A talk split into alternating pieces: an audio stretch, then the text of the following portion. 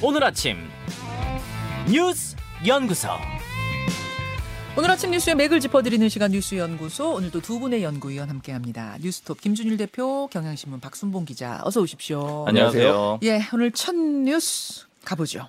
검찰 소환에 내가 무섭냐는 이재명. 예, 이재명 민주당 대표 어제 검찰이 결국 소환 통보를 했습니다. 네, 피해자 신분으로 소환했고요. 다음 주 수요일 28일에 검찰에 출석하라 이렇게 요청을 했습니다. 네.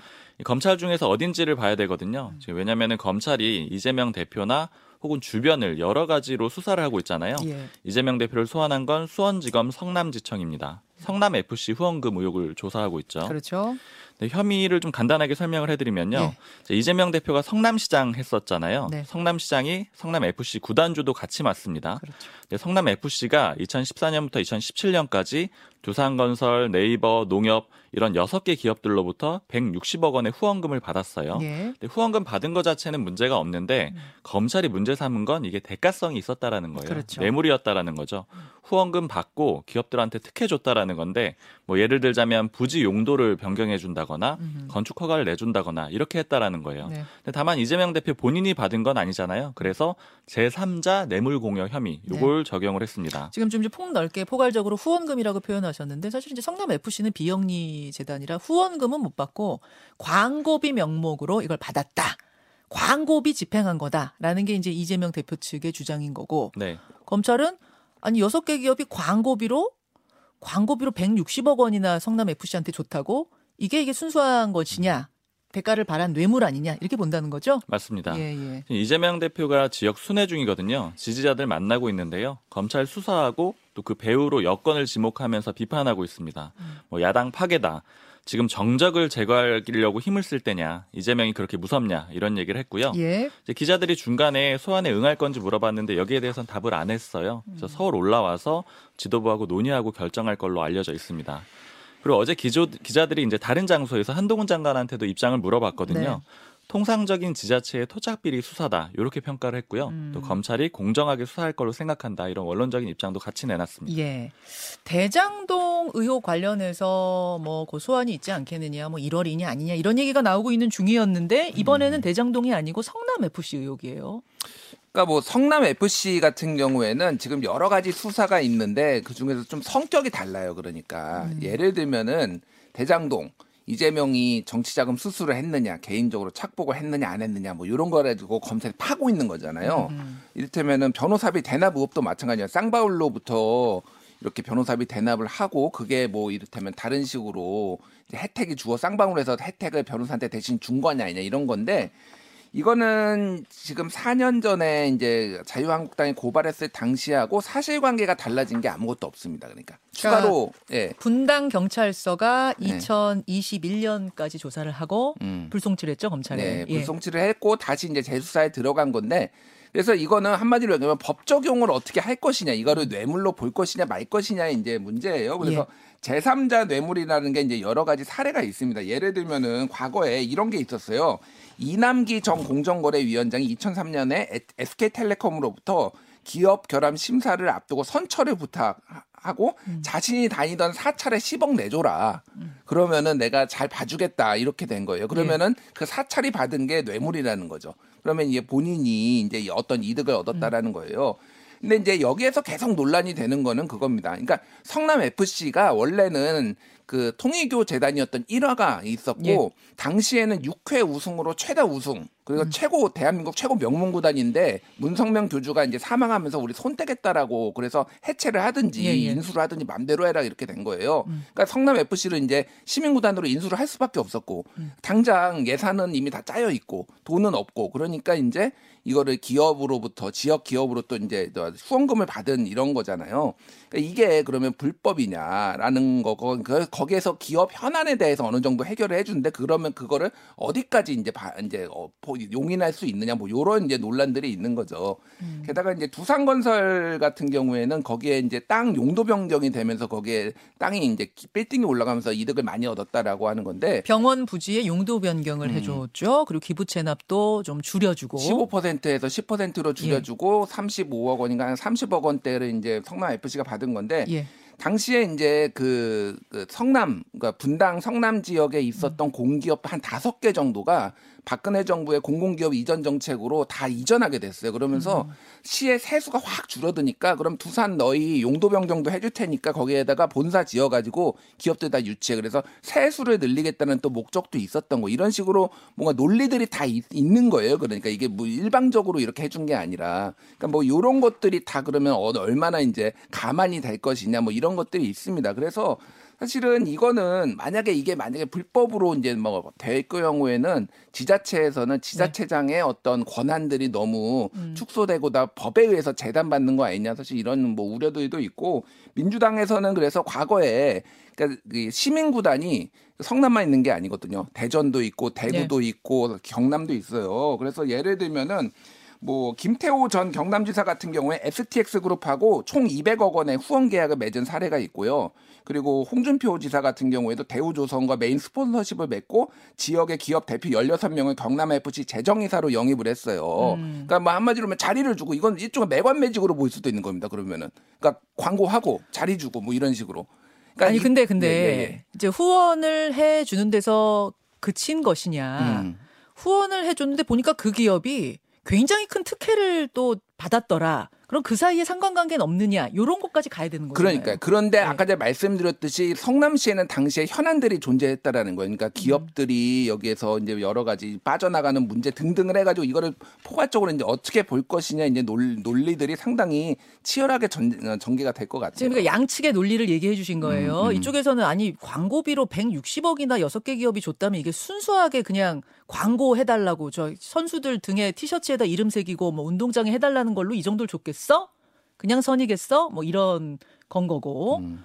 또 이재명 대표 측에서는 지금 설명하신 것처럼 아니 시민 구단은 원래 기업의 지역의 기업들 후원 받아서 하는 거지 뭐 이제 이런 거잖아요. 그렇죠. 순수한 것이다. 음. 이게 지금 겹치고 있는 건데 대립하고 있는 건데 어 박순봉 기자 네. 제3자 뇌물 혐의라는 걸 적용한다고 하면 그게 박근혜 전 대통령 국정농단 당시 그 그때 적용했던 그때 들었던 거 그 혐의 아니에요? 맞습니다. 똑같다라고 보시면 되고요. 지금 민주당에서 그래서 하고 있는 얘기가 이재명 대표 주머니로 돈 들어간 게 있느냐. 지금 이런 식으로 좀 반박을 하고 있는 거죠. 본인은 받은 게 없다. 음. 다른 사람한테 간 거를 이제 아까 김준일 대표 얘기해 주셨지만 이걸 뇌물로 보느냐 마느냐 이런 문제로 귀결이 되는 겁니다. 예, 그러니까 박근혜 전 대통령도 나 10원 한 장 받은 게 없다.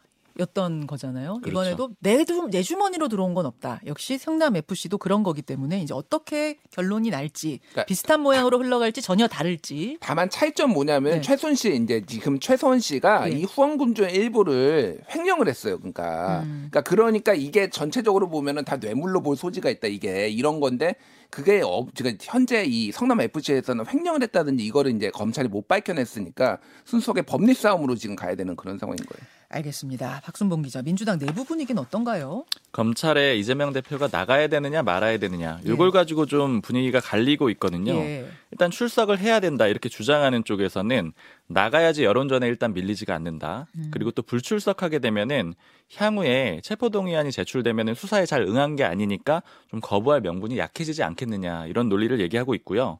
출석하지 말아야 된다라고 주장하는 쪽에서는 이거 이재명 대표 망신주기다. 응할 필요가 없다. 그리고 지금 사건이 굉장히 여러 가지가 있잖아요. 네. 그때마다 포토라인을 세우게 되면은 그거 음. 어떻게 감당할 수 있겠느냐. 이거 여건이 지지를 올리는데 활용하는 거다. 응하지 말자. 이런 논리로 맞서고 있습니다. 대장동 FC, 대- 아, 성남 FC뿐만 아니라 대장동, 백현동, 뭐 쌍방울 지금 많죠. 줄줄이 기다리고 있는데 그럼 그때마다 어떻게 할 것이냐? 그렇죠. 자, 잠시 후에 어, 안민석 의원, 민주당의 중진 그리고 이재명 대표의 40년 지기 안민석 의원을 초대해서 입장을 좀 듣고 또 시중에 나오는 반론들도 제가 대신 전하겠습니다. 그나저나 새해 예산안은 드디어 합의가 됐네요. 네, 어제 합의했고요. 오늘 처리할 건데요. 늦었습니다. 법정 기한 20일도 넘겼고요. 가장 큰 쟁점 두 가지였는데 법인세 하고요. 또 행안부 경찰국, 법무부 인사정보관리단 예산 요거 두 개 가지고 맞붙었었는데요. 네. 일단 법인세부터 말씀드리면은 원래 정부는 현행 최고 구간 25% 요거 3% 포인트 낮춰 달라 이렇게 요청을 했었던 거고 음.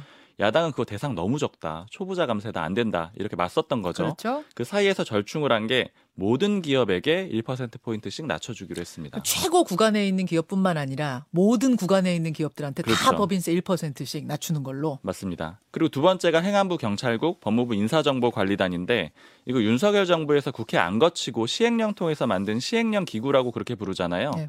민주당은 사실은 존재 자체를 인정을 안 합니다. 그러니까 예산도 줄 수가 없다라는 그런 입장이고요.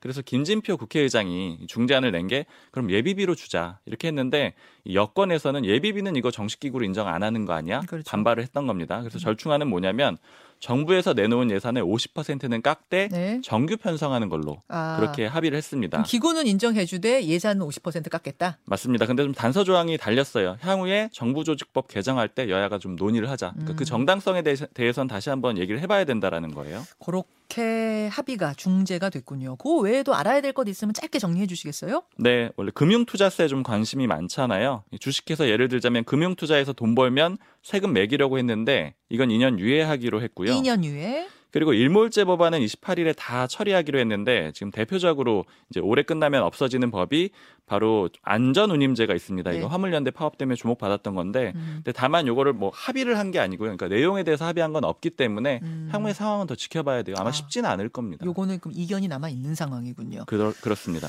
알겠습니다. 헌재 판결 살펴볼 것도 있어요. 네. 지금 두 개가 나왔는데 지금 대통령 관저 근처에서 집회를 할 수 있느냐 없느냐 이 문제에 대해서 하나 헌재가 어제 입장을 내놨는데요. 예, 예. 일단 현행법상으로는 대통령 관저 100m 이내에서는 집회 아예 못하게 해놨거든요. 못해요. 근데 이거 헌법 불합치 결정을 내렸습니다. 헌법에 어. 안 맞는다라는 거예요. 일률적으로 막는 거는 집회 자유 침해하는 거고 음. 작은 규모의 비폭력적 집회는 허용을 해야 된다 이렇게 얘기를 했습니다. 원래 정부에서 대통령 현직 대통령 관저 또 전직 대통령 관저까지 이번에 그 주변에서 집회 못하게 하는 법 추진하고 있었는데 네. 이 막히는 겁니까? 국회에서 이렇게 추진하고 있었는데 아무래도 영향을 받을 수밖에 없어요. 왜냐하면 기존 법도 지금 헌재가 고치라고 한 거거든요. 어. 그러니까 영향을 받을 수밖에 없습니다. 그렇군요. 하나 더 볼 게 있나요? 네, 그리고 아까 이 잠깐 언급이 됐던 이 경찰국 신설 관련돼서 네, 하나 또 나왔는데요. 이 지금 국가경찰위원회가 사실은 행안부가 경찰국을 설치할 때 반발을 했습니다. 경찰 주요 정책은 우리하고 얘기해야 되는데 왜 건너뛰고 정했어 음. 무효야 이렇게 권한쟁의 심판을 헌재에 청구를 했던 거고요. 네. 근데 헌재 판단은 국가경찰위원회 너희들은 당사자가 아니야 이렇게 얘기를 했습니다. 아. 그러니까 즉이 국가기관 간의 권한을 따져보는 건데 이 경찰위원회는 국회에서 만든 그 법에 따라서 만들어진 기관이거든요. 음. 그러니까 그 권한이 안 된다라는 거고요. 결국 이거는 헌재가 경찰국 신설이 타당한지 아닌지를 판단한 것까지는 아닙니다. 그러니까 음. 당사자가 아니다. 여기서 좀 정리가 됐습니다. 알겠습니다. 짧게 의미 좀 분석해 볼까요? 예. 그러니까 헌재 판결 의미 이뭐 집회 금지 같은 경우에는 이게 지금 용산이 아니라 예. 청와대 시절에 관련된 거예요. 음. 근데 이제 복잡한 문제들이 발생합니다. 청와대 있을 때는 관저랑 집무실이랑 붙어 같이. 붙어 있었어요. 네. 지금은 이건 떨어져. 있어요. 그러면 이거를 어디까지 집무실은 어떻게 보고 관저는 어떻게 볼 것인가에 대해서 헌재가 명시적으로 판시하지 않았어요. 음. 판결을 안 했기 때문에 이 문제가 나중에 추후 또 불거질 수 있습니다. 그다음 또 다시 소송이 들어가서 만약에 음. 막을 경우에는 뭐 이런 문제가 있을 수 있습니다. 그래서 2024년 5월 30일까지 개선하라고 지금 권고가 들어왔으니까 그 권고안을 좀 봐야 될 것 같습니다. 음. 그래서 이거 취지는 소규모 집회까지 막는 건 안 된다. 네. 대규모 집회는 몰라도 뭐 이런 거예요. 다만 그래서 더- 전 대통령에 대해서는 사실은 이거는 새로 또 경찰이 뭐 이런 만드는 거라서 음. 이거 자체도 다시 이거에 정말로 그러면 다 허용이 돼야 되느냐 그거는 또 아닐 수도 있는 거예요. 음흠. 그렇게 되는 거고 경찰국 요 경찰위원회 각하의 문제는 쉽게 얘기를 하면은 이런 건 경, 좀 정치적으로 알아서 풀어. 이런 거 들고 오지 마 좀. 뭐 음. 그런 의미로 예, 그런 의미로 좀 해석을 이해하시면- 하셨어요. 예, 하면 될 것 같습니다. 알겠습니다. 경제로 가 보니까요. 자영업, 자영업자 대출이 처음으로 천조 원을 넘었다는 뉴스 짧게 정리해 주시죠, 박 기자. 네, 올해 3분기 말 기준으로 1014조 2천억 원입니다. 이거 역대 처음이에요. 와. 작년 대비 14.3% 증가했고요. 더 걱정되는 거는 이대로 가면은 내년 말에는 이 부실 위험이 있는 부채가 40조 원까지 확대될 수가 있다. 어이구. 이런 예측도 한국은행이 내놨습니다. 예, 자 뉴스연구소 마칠 텐데요. 하나 조금만 저 수정 정정을 할 것은 이 성남 FC를 고발했던 거는 자유한국당은 아니고 바른미래당 시절이네요. 음, 네. 이거 하나 바로 잡으면서 두 분과 인사합니다. 고맙습니다. 감사합니다.